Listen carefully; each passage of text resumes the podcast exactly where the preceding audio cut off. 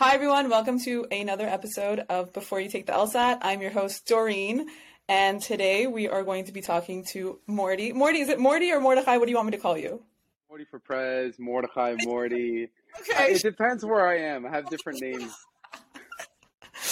Okay, Morty. Okay, so quick, really brief intro, and then Morty for Prez. If you want to add anything to it, you're welcome to. But um, so Morty attended one of the top 10 law schools in the country. He went to NYU Law. He then worked at a top 10 law firm, so big law in the country. He worked at Gibson Dunn. Then he built, well, actually, before that, he built a startup in college that was valued um, at 1.5 million. Is that correct? Yeah. Um, and then in your free time, right, this is not your full time gig. In your free time, you've also crafted a social media following with over 70 million views on TikTok and over 100K followers just on TikTok, but you're also on other platforms. So I guess my first question, well, welcome first of all. Thank you. That is the, that is a great intro. You know, I've never been introduced before. Usually people say, "Okay, why don't you introduce yourself?" But that was that was very well said. I, I you know, send that to my parents. It's great. um, thanks. I'm glad. Okay, so uh, first question is, how do you balance it all, and what drives you? I guess that's two questions, but how do you balance it? yeah, it? two questions. There we go. First of all, I want to say thank you to Doreen for having me on her show. Uh, I I've I've followed her page before you take the LSAT, and you know, in, in a in a environment that there is a lot of gatekeeping and you'll have consultants want to charge you for every little thing. It's really nice to see someone like Doreen give out so much free content. So shout out to her. Um, by the way, before the before the call, Doreen was texting me and she asked me what comments, what questions were off limits, and I said none. So gloves off. We're Yeah. going all we're going deep here. So uh, one question in terms of balancing it all. I don't think uh, you should balance it all exactly. Okay. I think some weeks you're going to have weeks where you're really focused on your fitness and your health and you're going to bed early. And then you're going to have some weeks where work is just firing off all cylinders and there's certain opportunities that peeked its head out at certain times that you just have to jump on. So I think if you just, if you have a few things in your day that are constant, for example, every morning I'm going to make my bed. Every morning I'm going to bless up. If you follow my TikTok, I pray in the mornings. Uh, I feel like like- there are certain there- there's certain things that I do that no matter what's happening, I'm going to do those things. So have staples in your day, and then take the opportunity as it comes because you know time goes fast and you have to jump at things when when when it peaks its head. So in terms of balance, I just try to do it all because hey, I'm single, I don't have a family yet, so this is the time to do it. and then in, in terms in terms of drive and what motivates me, Mhm. I I I've just always seen my grandparents, my parents work day in and day out. You know, the person that I'm named after, Mordechai, my late great grandfather, he he came to America from Europe and he couldn't get any jobs because he didn't speak English and he also would, would not work on Sabbath, which is a religious observance for Jewish people. So he worked in a bakery for 15 hours a day. He walked an hour and a half each way. So I think if you're if you're looking at your situation, just look at people that came before you and say, how was their life? How hard did they work? So perhaps maybe my role is, isn't too bad after all. I think that's really important. Is, is there an element of gratitude that I'm hearing in there? I feel like that's of what, Exactly, exactly. Like, I, people think I'm such a, you know, funny, real quick, Doreen. I was Yeah. talking to a matchmaker the other day. She cold called me. A matchmaker cold called me. And Mhm. she goes, you know, I was talking, and I'm always myself. I don't care who I'm talking to. I'm always going to be myself. And she goes, Yeah. you know, I think a lot of girls, Mordecai, will be very turned off by your bombastic, overly confident attitude. Whoa. And I said, great. I said not. I said not everyone's supposed to like me. So while she she could have thought that I'm, I- you know, perhaps I'm maybe overly confident, which I think everyone should be overly confident because that's what you need to accomplish anything great. Um, I do have a sense of gratitude towards everyone around me, my friends, my family. Just getting up in the morning. Like you get up in the morning, enough of an excuse to do something good with your time. Amen. Well, going back to your, uh, it was your grandfather that you were talking about that inspired you, right? Yeah. And, or Yeah, great yeah. Great grandfather. Yeah, never met him, but you never met his him. story. Yeah. Um, well, I think one thing that I really like about your story is your chutzpah, and I'm wondering if maybe you get a little bit of that from your great grandfather, or you know, Yeah. But um, hearing a little bit about your story and the way that you applied to law school, and Yeah. you were waitlisted for a lot of the law schools that you really wanted to go to. NYU Law was your top law school, partially because your mom went there, correct? So Damn. Okay, Doreen, you're you're really good. Okay. I come prepared. I don't Yeah, want to waste anybody's time, not the audience, not yours. But yeah, so so yeah, um, I want to hear a little bit more about the chutzpah, right? Like you Yeah. had end of the story in your mind. You said, I am going to get into NYU law, whatever it takes. I just, I don't know how, how that's going to happen, but it's going to happen. Like, I'm already in. I think that was your mindset, right? You were like, I'm already in. I just, they just, they don't know it yet. I know it, right? So, exactly. And Doreen, by the way, you have a great smile, Doreen. So you should, uh, yeah, uh, that, that probably helps you. Uh, so having chutzpah, you know, ma- manifesting is another way people like to put it. Yes I wanted to go. Once I decided I was going to law school, I said I won't have it any other way besides for NYU Law School. My mom went there, and also a great role model for myself. Yeah. And every school waitlisted me, and I have no issue with saying that. Every school, even Fordham Law School, waitlisted me. Cardozo initially waitlisted, waitlisted me. Penn, Columbia, NYU, all waitlist. And I said, okay, great. You know, sometimes the best position to be in is when you have nothing to lose. So Amen. I was in these places where I had nothing to lose, and I was doing videography before it was cool. Like before everyone was dancing and you know getting all these likes on TikTok, I was always into videography. So one thing I did for all the schools I was on a wait list, I made a video where I was giving, hey. I made a whole video to them talking about one of the charity one of the charity pursuits I did while I was in college for Save a Child's Heart. That's another story, but we raised hundreds of thousands of dollars for children from developing countries to get uh, heart heart treatment. So I made a video discussing it, how we promoted the event, how we sold tickets, and who we're helping. And I sent to all the law schools. No answer. I was like, all right, you guys are playing hard to get. Then I I got valedictorian. Then I got valedictorian of of our of my class, and I mm-hmm. spoke at the graduation. And I took the speech, I made into snippets, added subtitles, added motivational music, and I sent that also to the schools. Now, another thing I did with NYU Law School is I showed up once a month. Mm. And I mm. said, "Hey," and they're like, "Go away." And I was like, "All right, I'll be back." So, so I, I, I kept going, and they said to me, they said, "Listen, Mor- Morty for Prez, if you don't have any questions, this is not an interview. You have to get out." I said, "Okay, it's fine. I'm just here to walk around." And I went once a month to NYU Law School until I was accepted. It, could that work for everyone? I don't know, but if you have nothing to lose, this is the one thing I'll tell you about a wait list. It's an oxymoron, Doreen because if you wait, you will yes. never get off it. Yes, you'll never You're get off. Not supposed to. Yeah. Anyway.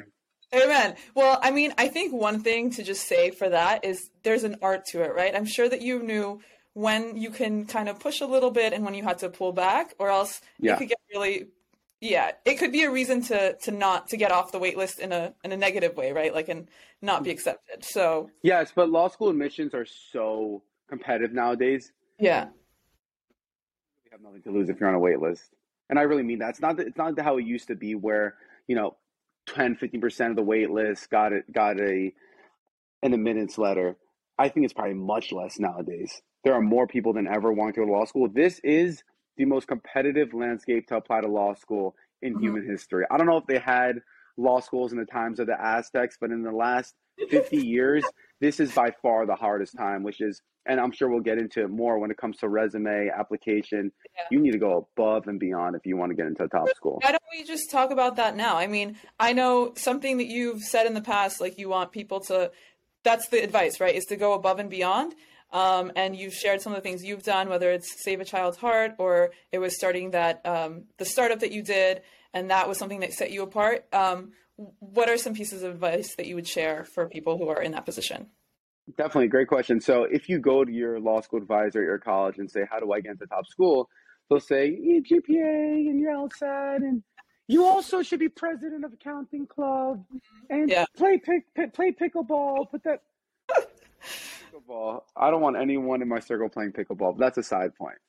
And, and, my dad bought a pickleball set. Sorry to call him out. I said, please don't ask me to play pickleball. But anyway, they'll tell you be president of the clubs, and mm-hmm. everyone applying to a top law school has everything I just mentioned and so much more. Yes. They have the great G- you need the good GPA, you need the good LSAT, you need the good resume, you need a good cover not cover letter, personal statement. You need all that, but you have to do something extraordinary. And that could be I always say first and foremost volunteer service. It's something that's always been important to yeah. me is to give back in any way. And with the internet nowadays, you could start something in a day. If you want to, if you want to do a, if there's a an issue that you care about, you see what's happening in Ukraine, and you want to start a drive to raise money. So you make T-shirts and you go out to Washington Square Park and you sell them for fifty dollars and you donate all the proceeds, and then you get written up in the news somewhere. And oh, Doreen helping Ukraine with T-shirts. I mean, this sounds funny, but you could do this. Yeah. I could do that in a week. I could literally do that in a week. Get it screen printed, go sell it, and then reach out to a bunch of publicists through LinkedIn and say, "Hey, could you cover my story?" And here you just have something really great on your resume that other people may not have. Mm-hmm. You should do it anyway because you want to be a good person. But the point of the matter is, you need to say, "What is everyone else doing?" So I should do that, and more. Right. And it almost kind of goes back to what you were saying uh, with the matchmaker, right? If someone thinks that what you're doing is slightly different and some people might not like it, well, better. Maybe that's a good Yeah. thing. That was the weirdest call of my life with the matchmaker. it was so weird. I was like, "How'd you get my number?" Yeah. it Yeah. was bizarre. Yeah. Um, so I think another thing I wanted to talk to you about is um, you went from going like you you call yourself not such a great student or you weren't, right? Yeah, I, that- I really wasn't. I really wasn't. so you went from like 60 absences in your senior year, right? You were ha- you were getting How do you know that? How do you know that? I'm telling you already, I'm not here to play around. so, um, yeah, so you had you had this background where you weren't necessarily like the top student, but in law school, when it's really hard to be a top student, especially at a top law school, you were a top student, right? And you, you know, you killed it. So, how do you go from having that background to becoming a top student at a top law school? Listen, oh my gosh. So, first of all, the ADD, ADHD, all these different uh, combinations of letters, I never will pay attention to it. I've Yeah. had teachers tell me certain times Yeah. that, hey, you know, when I was in high school, they called in my parents to tell to tell them that you know I have some sort of ADD and I should, they should put me on something so I could focus. And my mom said, "You got to do better teaching," and she walked out. Yeah, she she said you gotta do better teaching. So, and but when I when I was in high school, I had such an inability to sit that I actually stood in the back of the class and walked back and forth.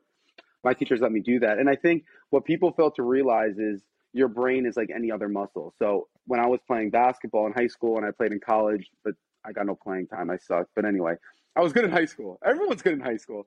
So you know, you get on the basketball court and you're not going to be able to dunk on the first day. You won't be able to make free throws on the first day, but you practice and practice and practice. And I think people expect such academic excellence from themselves at the outset without sitting there suffering. If you're in the gym, if Yes. you're not suffering while doing the push-ups, you're not going to get a, a bigger chest. So similarly with with your mind and your brain, uh, it was I, I didn't I wasn't a good student in high school, and I was decent in college because I didn't care.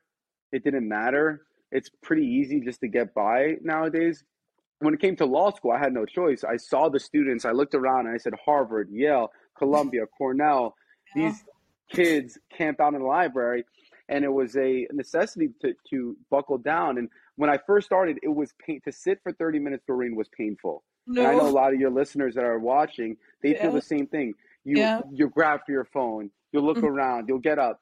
And and I just I trained myself for it. 30 minutes I'd sit and then I'd walk around. And then the next day I did 40 minutes and then I'd walk around. There are a few things that people should do. For example, your phone cannot be on you. There is Yeah. no way you could sit down and focus and study if your Yeah. phone is next to you. Snapchat, Instagram, TikTok, messages, Facebook. No one uses Facebook. You get the point. So uh, it was it's a slow development. It doesn't happen overnight. It was years where I said, okay, I'm not a good student now, but sit down and read a little longer today. And the next day I did a little bit longer. So for anyone that is struggling with their ability to focus, good. Everyone mm-hmm. struggles with it. There is That's- literally there is nothing wrong with you. There would be something wrong with you if you enjoyed it right away. So every day, just try to get a little better. Don't beat yourself up. You're going to have great days of studying, and then you're going to have bad days of studying. But I went from not being able to sit in the back of a classroom in high school to now, when I was studying for the bar exam, I was sitting down for five, six hours in a row, no problem, and passing at 99 percentile. And it's not because I'm that book smart. I really, I wouldn't, I still wouldn't describe myself as that, but I built up over time a, a tolerance and um, an ability to retain information. So if you suck at studying, good, get better. You could get better. Um, going back to what you said a little bit earlier, and I think that's great advice. I think it's really important. I think the phone piece, especially, like you said, you put your phone in the locker. That's the way to do it. Like you can't even have it in the same room as you. It's just too distracting. Yeah. And yep. another thing you said, like you go in like a spot where no one could see you, like there was a crevice in the stairwell. I think for me, that's also something that would have worked really well because I am so social that I'll go to Starbucks, not know anybody, and end up talking to the person sitting yeah. right next to me, and it's just like I can't. I can't even help it. So I, I can see, you know, depending on the like, it's good to know your own tendencies and find ways to mitigate around it. Yes, but, I agree. Yeah. So, so you were saying earlier that you're a really confident person. So I'm curious if you ever had moments of imposter syndrome because I know that that's really common for a lot of people who are in law school or in law. So curious how if that manifested for you in any way. The the whole first year. Okay, so got, from you. So let's hear literally, it. Literally the whole first year. I mean, when I I remember the first day I got in, all these other students were in. They got accepted a year before that. I got off the wait list just a few months before. And yeah. we were sitting around a round table on the first day in, in first year writing, and Professor Rachel went around and said, Everyone introduce yourself and tell us what school you went to. Mm-hmm. He said, Oh, my name is Rachel, and I went to Harvard. My name is Jack, and I went to Cornell. My name is uh, Rebecca, and I went to Yale. And then I said, My name is Morty, and I went to Yeshiva University. Mm-hmm. And and it's it's I love Yeshiva. It was a it was a great time, but it's not Yale and it's not Harvard. So when I looked around the room, for those that don't know, law law school classes operate on a curve. So there's only five A's that could go around. There's only 10 A minuses. It doesn't matter how good your exam is. If there are people that are better than you, you're going to get a worse grade. And I remember Doreen looking around my class for a full semester and looking at each student thinking, could I do better than that student? And I literally went person by person. I said, no, oh. no, no, no. I swear I did this every class. I'm like, how the hell am I gonna how am I gonna beat out these students? They're brilliant. When they just ask questions, it was it was like a novel. So it's no uh, if you're if you're in a situation that you are outmanned and outgunned, you're gonna feel as if you don't belong. That's a great place to be. It's a great place to be uncomfortable. It's a great place to feel inadequate. That's not a bad feeling to have. So I could say for a full semester, the first semester for sure, I felt extremely inadequate. I was worried if I would fail. I, my brother was totally instrumental. We lived together, and he's he's like my best friend. And he went to Fordham Law School, so he older? would tell me the whole. He's older. He's older, and he's he's just my best friend. And and he would tell me the whole time. He's like, dude, don't worry, you're gonna do well. You're gonna do well. I said, how? These kids are geniuses. He goes, no, they're not that smart. You got this. You got this. So. So after my first semester, my grades came in and they were they were good. I mean, they, they weren't uh, top of the I mean they were pretty good. So after that I felt as if I belonged, but imposter syndrome is is something that everyone feels and it's good to be in a place where where you are outmatched because you will grow from that. I mean, I don't know if everyone has that mindset though, right? Like if you have a growth mindset, you can think of the positives, but can you share a little bit more about how you were thinking about it where imposter syndrome could be a good thing? Yeah, so if you, you people say the term "fake it till you make it," mm-hmm. which I think is is a fallacy in that you are not faking it. You are mm-hmm. being true to yourself. You're believing in your abilities to say, I could compete at the same academic level as the Yale, Harvards, Cornells of the world. Maybe I haven't shown it to myself yet. Maybe mm-hmm. I haven't shown it to the world yet, but I know it's possible. So if you're in a place where everyone around you is seemingly better and smarter and more intelligent and more thorough. That's okay. That's mm-hmm. okay. Also, a lot of people will put put a very brave front up. Yeah. You know, for sure. you know those people that come to class are like, I was up till two a.m. last night, and I did outlines and I did practice exams. That's not the person you have to worry about. You have to worry about the person in the back of the class that comes in a hoodie with the hat and just sits there like this. That's the person you got to worry about on exam day. So it, it, you know that's with everything in life you, you, get into so many situations where you don't belong when i was in college i ran a nightlife app mm-hmm, i was i was eh, lit exactly that's your your research is a1 uh, I I I will always come on your podcast, and, and and, and and I was 18 years old. I was way off from the drinking age, and I was running events for a thousand people a night. So it just you just have to put yourself in the situation and make it happen. And imposter syndrome, especially in law school, everyone. One thing that will really help you is keep in mind everyone feels the same way. Everyone is freaking out. Everyone yeah. is stressed. Everyone is out of place. Some people show it. Some people don't. Yeah, I always like to. I think of it as like everyone's like a headless chicken. That's what I felt like. All the one L's were like headless chickens, trying to find out like what the other person's doing. But really, it's the two L's and three L's that know what's going on. So that was one thing that I found was useful. Is like I wouldn't talk to one L's. I was just like, what do the two L's and three L's know? Let me talk to them. Smart TAs, TAs, TAs are your best friends. TAs, that's true. Yes. TAs, uh, they know everything. Morty, another thing, like what you just said, I think an important piece of it is also like all of that is true, but also you were also really willing to work hard. So like you talked about how like you um you were at the library like from whatever I'm, I'm, assuming early in the day until like you were the last one to leave. And even if you didn't have anything to study for at the end of the day it was like i'm still the last person here. So if i'm gonna sit here and watch a show then i'll sit here and watch a show. But i think that that's really powerful right? Like sometimes it's just the act of like showing up and being there and telling yourself i'm gonna do this and i'll do whatever it takes even if i'm not necessarily like I don't have anything else to study, but I told myself I'll be the last one, and it still means something to be the last one. So I think it's really important that at the end of the day, a lot of things you're saying, like it's a lot of it is like mindset, but you also had the work ethic that worked with your mindset to go together and make it a reality. Yeah, that's exactly. Okay, so I think one thing um, to slightly veer off on a different course, I'm curious if you set any intentions or goals for the for 2023, whether it's about law or beyond. Yeah, yeah, I have a few. I have a few. I, I think I would really like to learn Krav Maga Okay, nice. That's yeah. something I'm trying. I don't know how it's going to work out.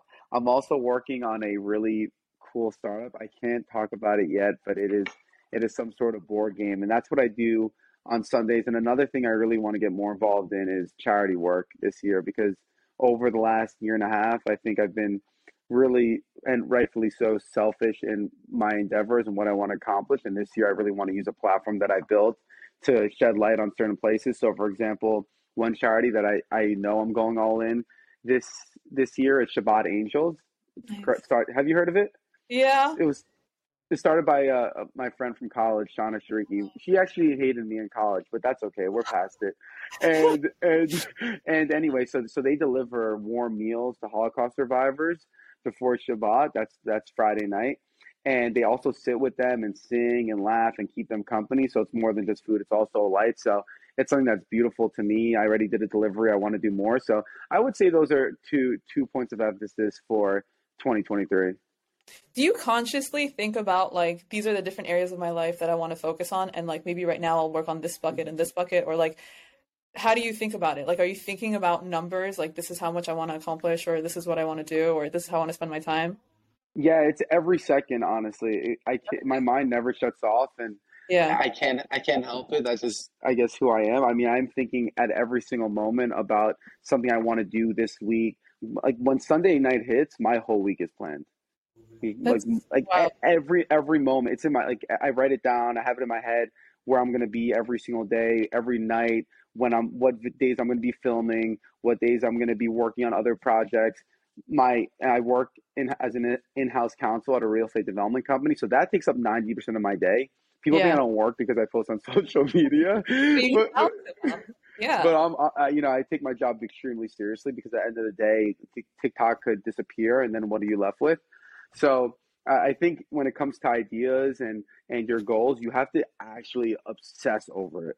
Yeah. Like if if you're going against me on, on a on a goal or a job position, I'm going to get it just because I can't stop thinking about it. I go to bed thinking about how I'm going to get it. I want to get this job. Okay, I'm going to make a pitch deck. I'm going to contact them on LinkedIn. I'm going to show up to their office. How else do I get it? How's my uh, resume? I mean, this stuff this stuff it consumes me and it's actually exhausting and I wish I could shut it off sometimes, which is why I started meditating. Supposedly that helps. But when it comes to your goals and what you want to do, it's really important to just obsess over over where you're going. Okay, so speaking yeah. of, so you so you brought up working in house counsel in real estate law firm. So before that, you were working in big law in real estate. Yeah, yeah, Can I you, was. I mean, I, I've seen your TikToks. You've talked about pros and cons.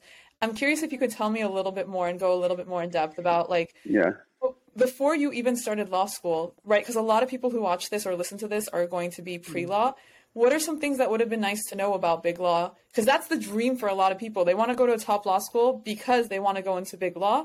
So, yeah. what would have been helpful for you to have known before you even started in that world? Yeah, that's a great question about big law. You know, I don't, when it comes to big law and Gibson Dunn, ultimately, I'm thankful that they gave me a chance. And anytime anyone bets on you in this world and gives you an opportunity, you have to be abundantly thankful and never and never turn your back. I, I think it was it was a really hard time to enter any job mm-hmm. because it was during COVID everyone was remote. And when you graduate from law school, maybe you know how to read Supreme Court cases and you know how to brief and you know how to drink alcohol, but you surely don't know how to be a transactional attorney. And that's why the mentorship really comes into play. So I what I see on social media is people taking advice and life lessons from people above them and saying, "Oh, this person didn't like Big Law, so I'm not going to like Big Law." I Yeah. really want to avoid that because we're all very different and timing really matters as well. So, because Big Law didn't work for me, coming into the time where it was COVID and everyone was remote and there was no events and no dinners and no mentoring and no training and no in office interaction, if I sit on this podcast, Doreen, and say, Big Law sucks, mm-hmm. I'm going to ruin that opportunity for someone that's behind me Yeah. that will have a different experience because any job starting during during that the pandemic was really hard. So it was remote. Coworkers were really nice. The the hours were immense. It was like 15 14 15 hours a day. It was very demanding.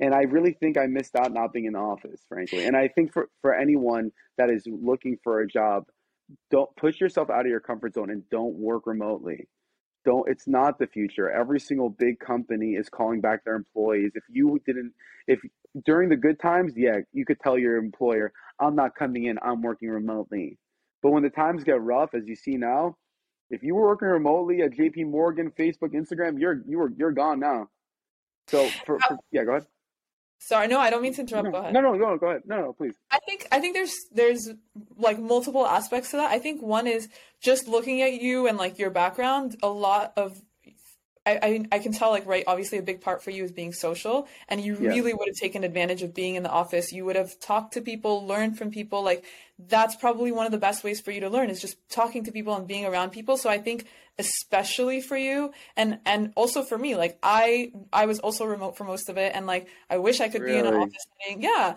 I wish I could have been in an office setting and like I would have taken advantage of talking to my coworkers and I did. Like I would still make time for us to like grab lunch or or if there was ever an event I would go.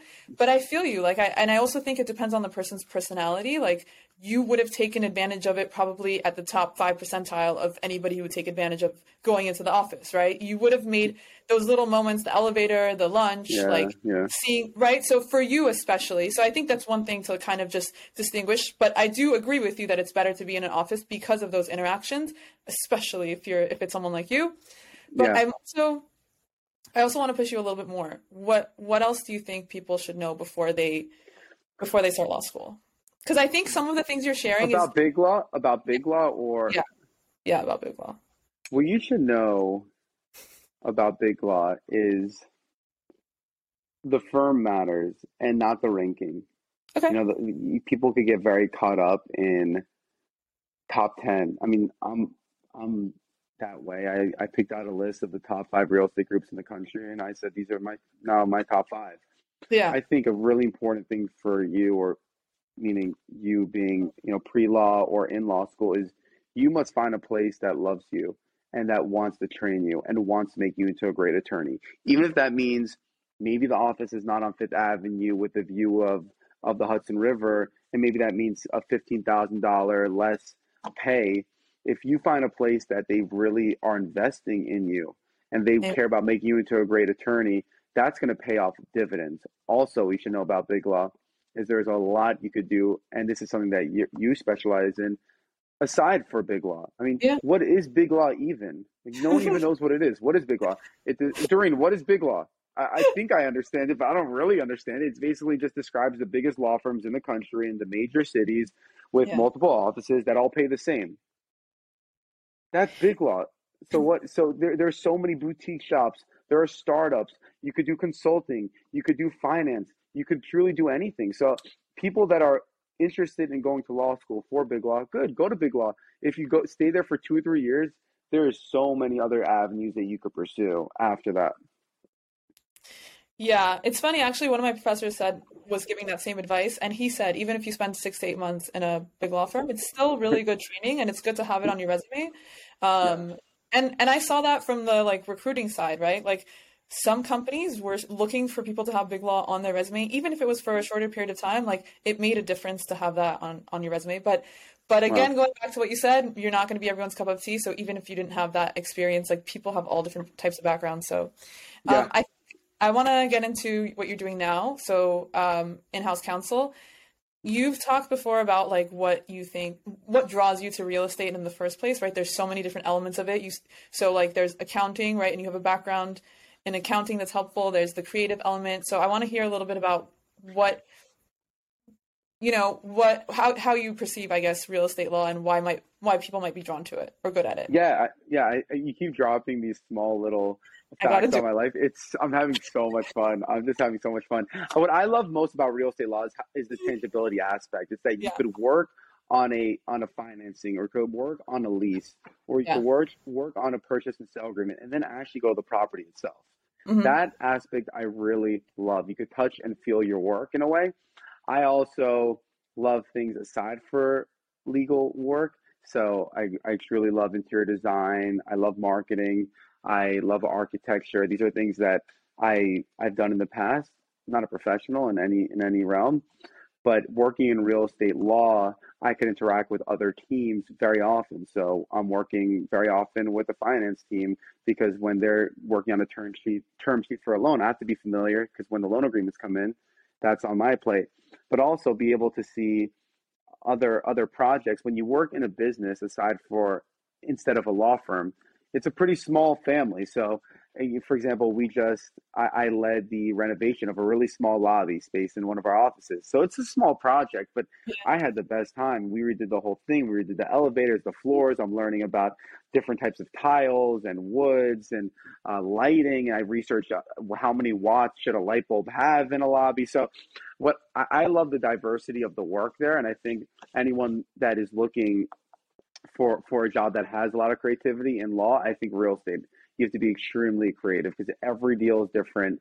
Uh, you're dealing with you know real estate developers who have high demands and it's high heat and it's it's in a way a drama sometimes. So the job for me has been unbelievable. I think Gibson and being in Big Law definitely prepared me in some ways. I would say you know being available, putting work first, being at in a big law firm, they could contact you at midnight and say, "Let's go," and you got to be at your computer. So I'm I'm freaking loving this this new position.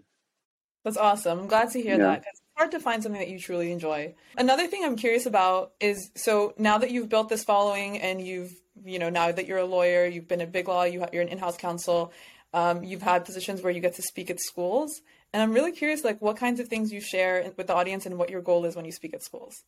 Definitely. So I love speaking at schools. And, and the mm-hmm. reason is when I was in college or high school and we'd have speakers that were 50 years old with families, they've been in the business for 30 years, mm-hmm. they're giving me advice, but what could they tell me? They're so far ahead, I can't even relate. I like to listen to people that I can relate to. So I am just a few years ahead from the students that I go to speak to, just a few. And I was in their position. I was truly nowhere in college. I was on the basketball team for a year. That flaked out. Um, and I worked on a startup, and then that kind of was a little shaky. So, it, you know, I could speak to them and say, "Here's what I did. Do the same thing." And, and I am a fan of hot takes. I'm going to tell you how I feel, what I'm thinking. So, one of the things I say, they always ask me, "How do you, you know, study tips? How do I study well?" Mm-hmm. So I say, by show of hands, who, who here who here smokes weed? Who here smokes weed? And this is my. So apparently, this is controversial. I posted this on my Instagram, and someone said, "Well, you don't know how it feels, and you." I'll take it personally. And it's it's also it is people that are our age. I'm 26. I'm young. Yeah. But but they there's no empathy to this 15 year olds that are alone. They were they went through a really weird time. They have their cell phones. They have TikTok. They have distractions all over the place. Just because you are solid and you have a good career because you're 25 and then you started smoking doesn't mean you could have done it when you were 15 16 years old. I was on a podcast called the teen finance pod talking to these students in high school. 50 to 60% of their class smokes weed. I don't need to read any studies to tell you that weed destroys productivity weed destroys ambition weed destroys success. And i don't care if i sound like an old head or i don't care if people say oh you're so close-minded how could you say that if you are smoking weed and I'm not smoking weed, I'm gonna win. Okay, Morty, I'm gonna push back. Can I push back? Yes. What? Well, and not about weed actually, but but couldn't you say something similar for drinking alcohol? No, I, I don't think it's the same. And I yet oh, that's the first thing people say. and and the reason being is alcohol. It, from what I see and from what I feel, because mm-hmm. I, I, of course, I partied in college and I still go out. I partied in college. That sounds so. Um, is, well, you, is, I mean, you had an app literally for partying, so it makes no, sense. I, I went out. I went out. Yeah. You know, drinking alcohol punishes you. Yeah. So if you go out, out and has five, ten shots of of tequila, they wake up the next morning. They feel like crap.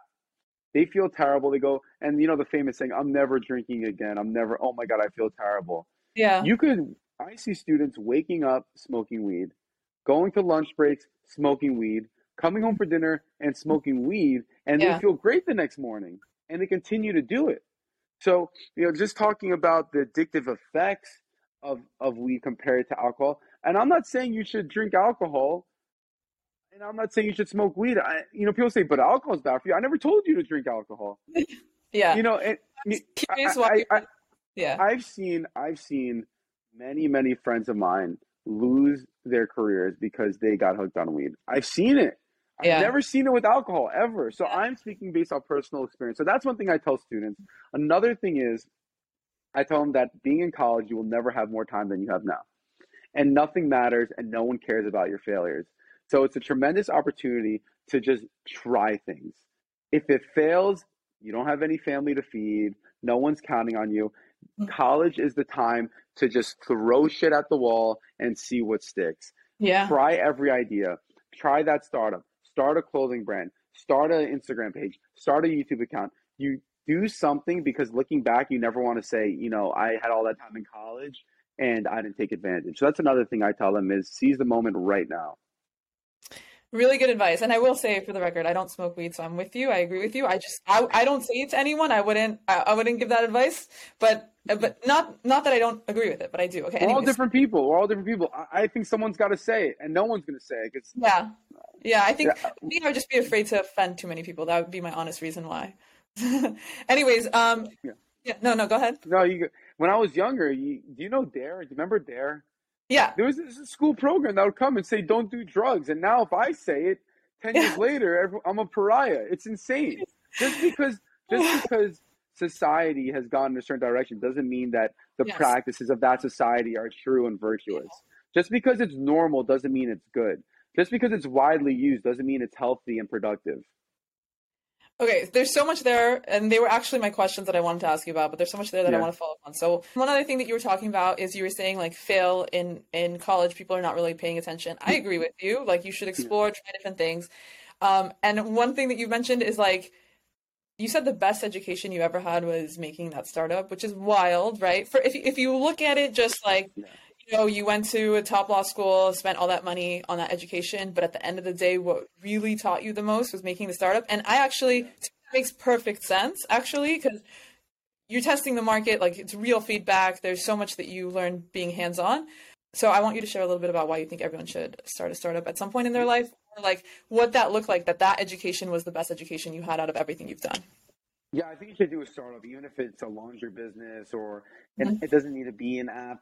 The reason why a startup is such a fantastic learning experience is because no one is telling you what to do, and you have to figure it out with minimal resources. Yeah. We had absolutely no money. We had no mm-hmm. direction. It's a nightlife app called Lit, and what Lit did is on a map, it showed you the hottest venues in your area based off real time user feedback. So our algorithms were taking the rating at Little Sisters nightclub from the 100 people that were there and showing it on the party stats screen.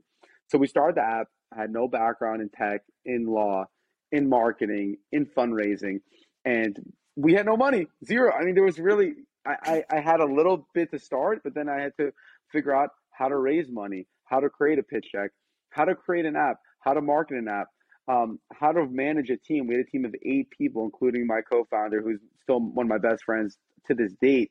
We had 100 campus ambassadors. How do you incorporate the company? How do you trademark the name? How do you draft investors documents? Um, how do you write the terms and conditions? Um, how do you get a lot of users with minimal funds? How do you convince someone that you're a good businessman and that they should sign up with your app? Because we went to a lot of nightlife venues to partner with us.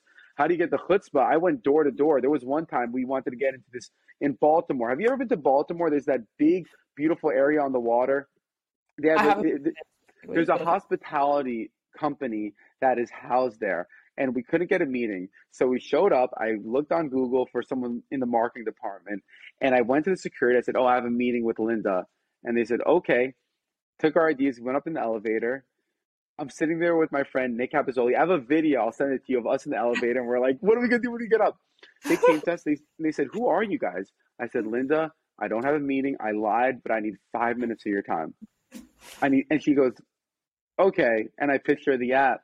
She loved the idea. We ended up working together. So so when you're working at a startup, your back is against the wall at all times, and that's and as we you know throwing it back to being in law school and being very outmanned in terms of intelligence and being around such smart students when you have a startup you you are always at square one you always have your back against the wall you never know what's flying and you just have to figure it out and it's a ton of fun yeah No.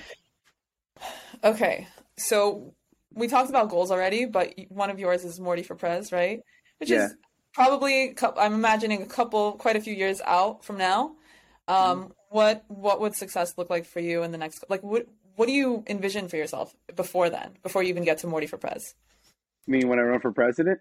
No, before you even get to that point, like so that's one success marker for you is like running for Morty for Prez, right? And having that yeah. As part of your story. But when you think about your future and how that would look like for you and you'd be happy and it, you feel like you've been successful, what would that look like maybe like five or 10 years out? out? Yeah, I, I would actually urge people not to think like that. And, and here's why, because yeah. you have enough on your plate today right if you look at the week up ahead, you it's probably pretty hard. If you look in the next month, I mean, there is so much that you need to accomplish in that month. Now you're talking years. If I go ahead during, I go, well, in five years, I want to have a beautiful family. I want to have a big house.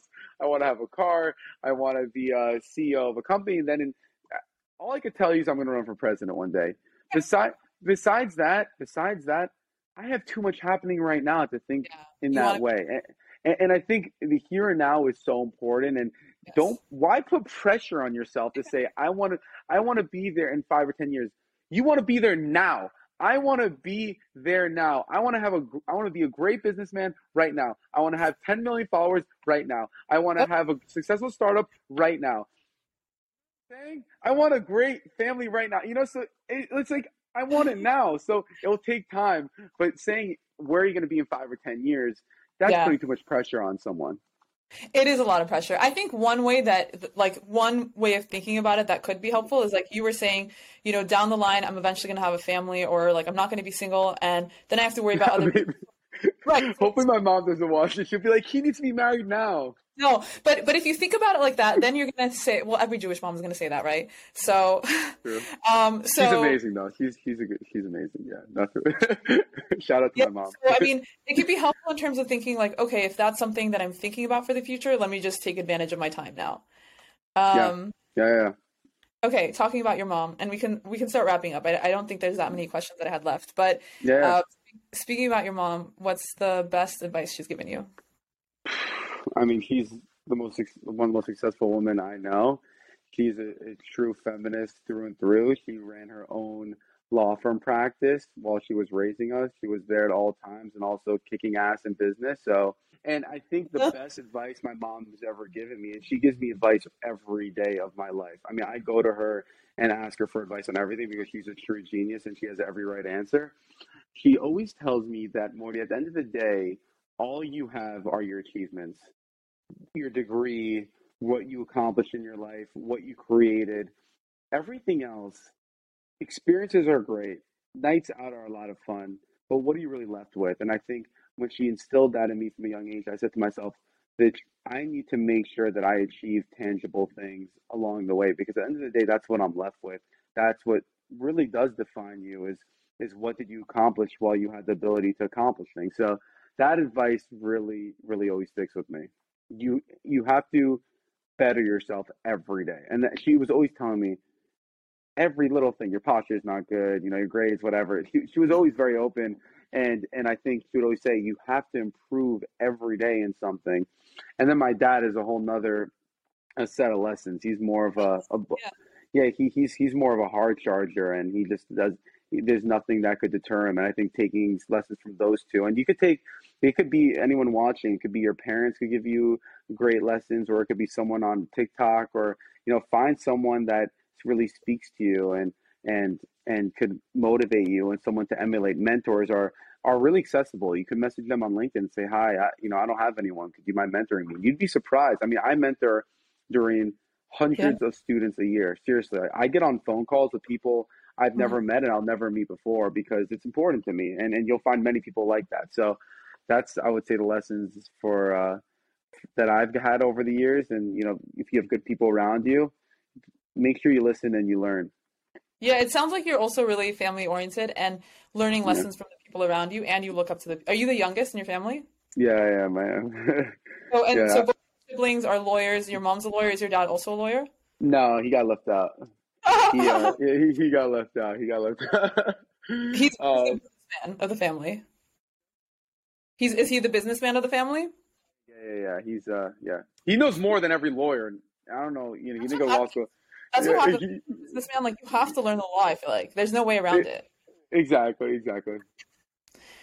Okay, well, I think if if there's anything I want people to take away from this, and I'm happy to hear also from you, but if there's anything I want people to take away from this, like a lot of my brand is like, look, it's not easy because a lot of people don't share the harder parts, right? Like part of my story is I started with the 148, ended up with the 174. My parents are immigrants, wow. like, first generation, no lawyers in the family, like all of these things that I had to figure out along the way on my own. So if I can do it, right, with a lot of humility, you can do it too, right? Like or yeah. like you know being so and I think part of your story of like, yeah, like I didn't start out as a student that this came naturally to. Like I had to work really hard. And and you can tell, you can tell that you really do have the work ethic, the mindset, the motivation, the drive. Like you worked really, really hard at this to get to where you are now. And I and I think you've mentioned before, like when people call you a content creator, like it's kind of like, no, no, no. I worked so hard to get. Don't call me like this is what I do on my free time. I make extra yeah. money and it's decent, but like this is not what I'm doing um, mm. full time. So uh, that's one thing I hope people take away from this conversation is like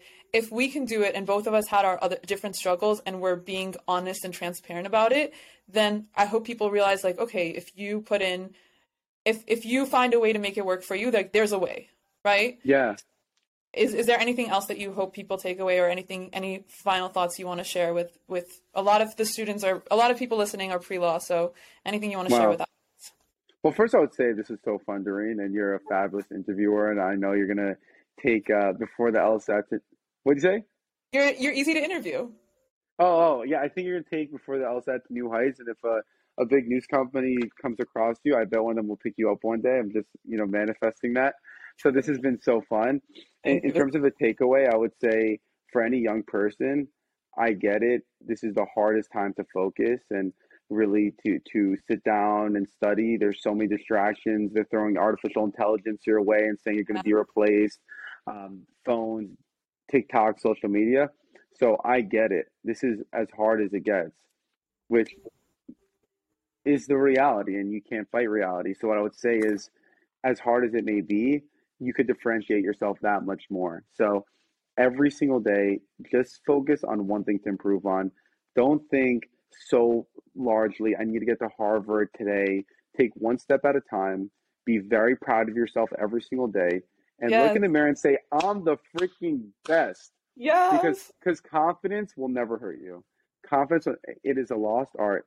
I didn't say cockiness because cockiness mm. is you don't treat people the way you want to be treated. Always treat people well.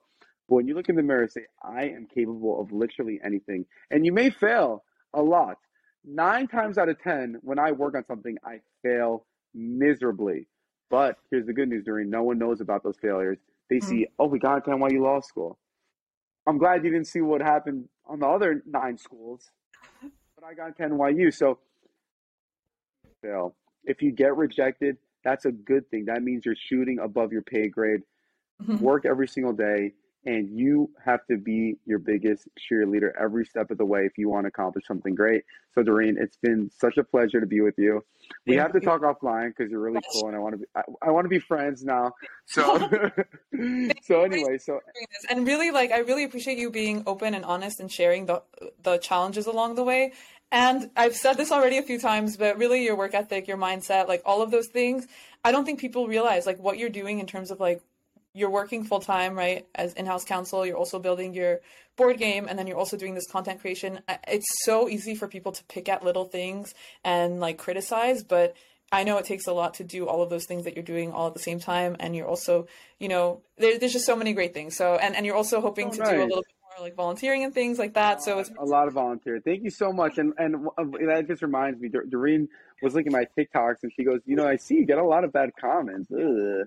Doesn't that hurt you? And I, I was like, yeah, I guess I do. I guess I do. And I think when you get to a point in life where nothing other people say matters, meaning you shouldn't act a fool and just say nothing matters because certain people's opinions matter you know your parents maybe your teachers your boss their opinion matters but once you could say i'm going to do something because that's what i want to do that's what i'm good at it doesn't matter how people look at me when i started tiktok people thought i was a freak. They're like you're videoing yourself and you're putting it up on the internet and now i'm getting invited to be on these great podcasts and speak at schools and getting flown out to switzerland for conferences. So start somewhere you're going to look silly that's okay just go ahead and do it. So Doreen thank you so much. I can't wait to see what you do with before you take the LSAT. I'll see you on like CBS News, like Good Morning America. And this has been so fun. Thank you. Thank you so much for coming and sharing.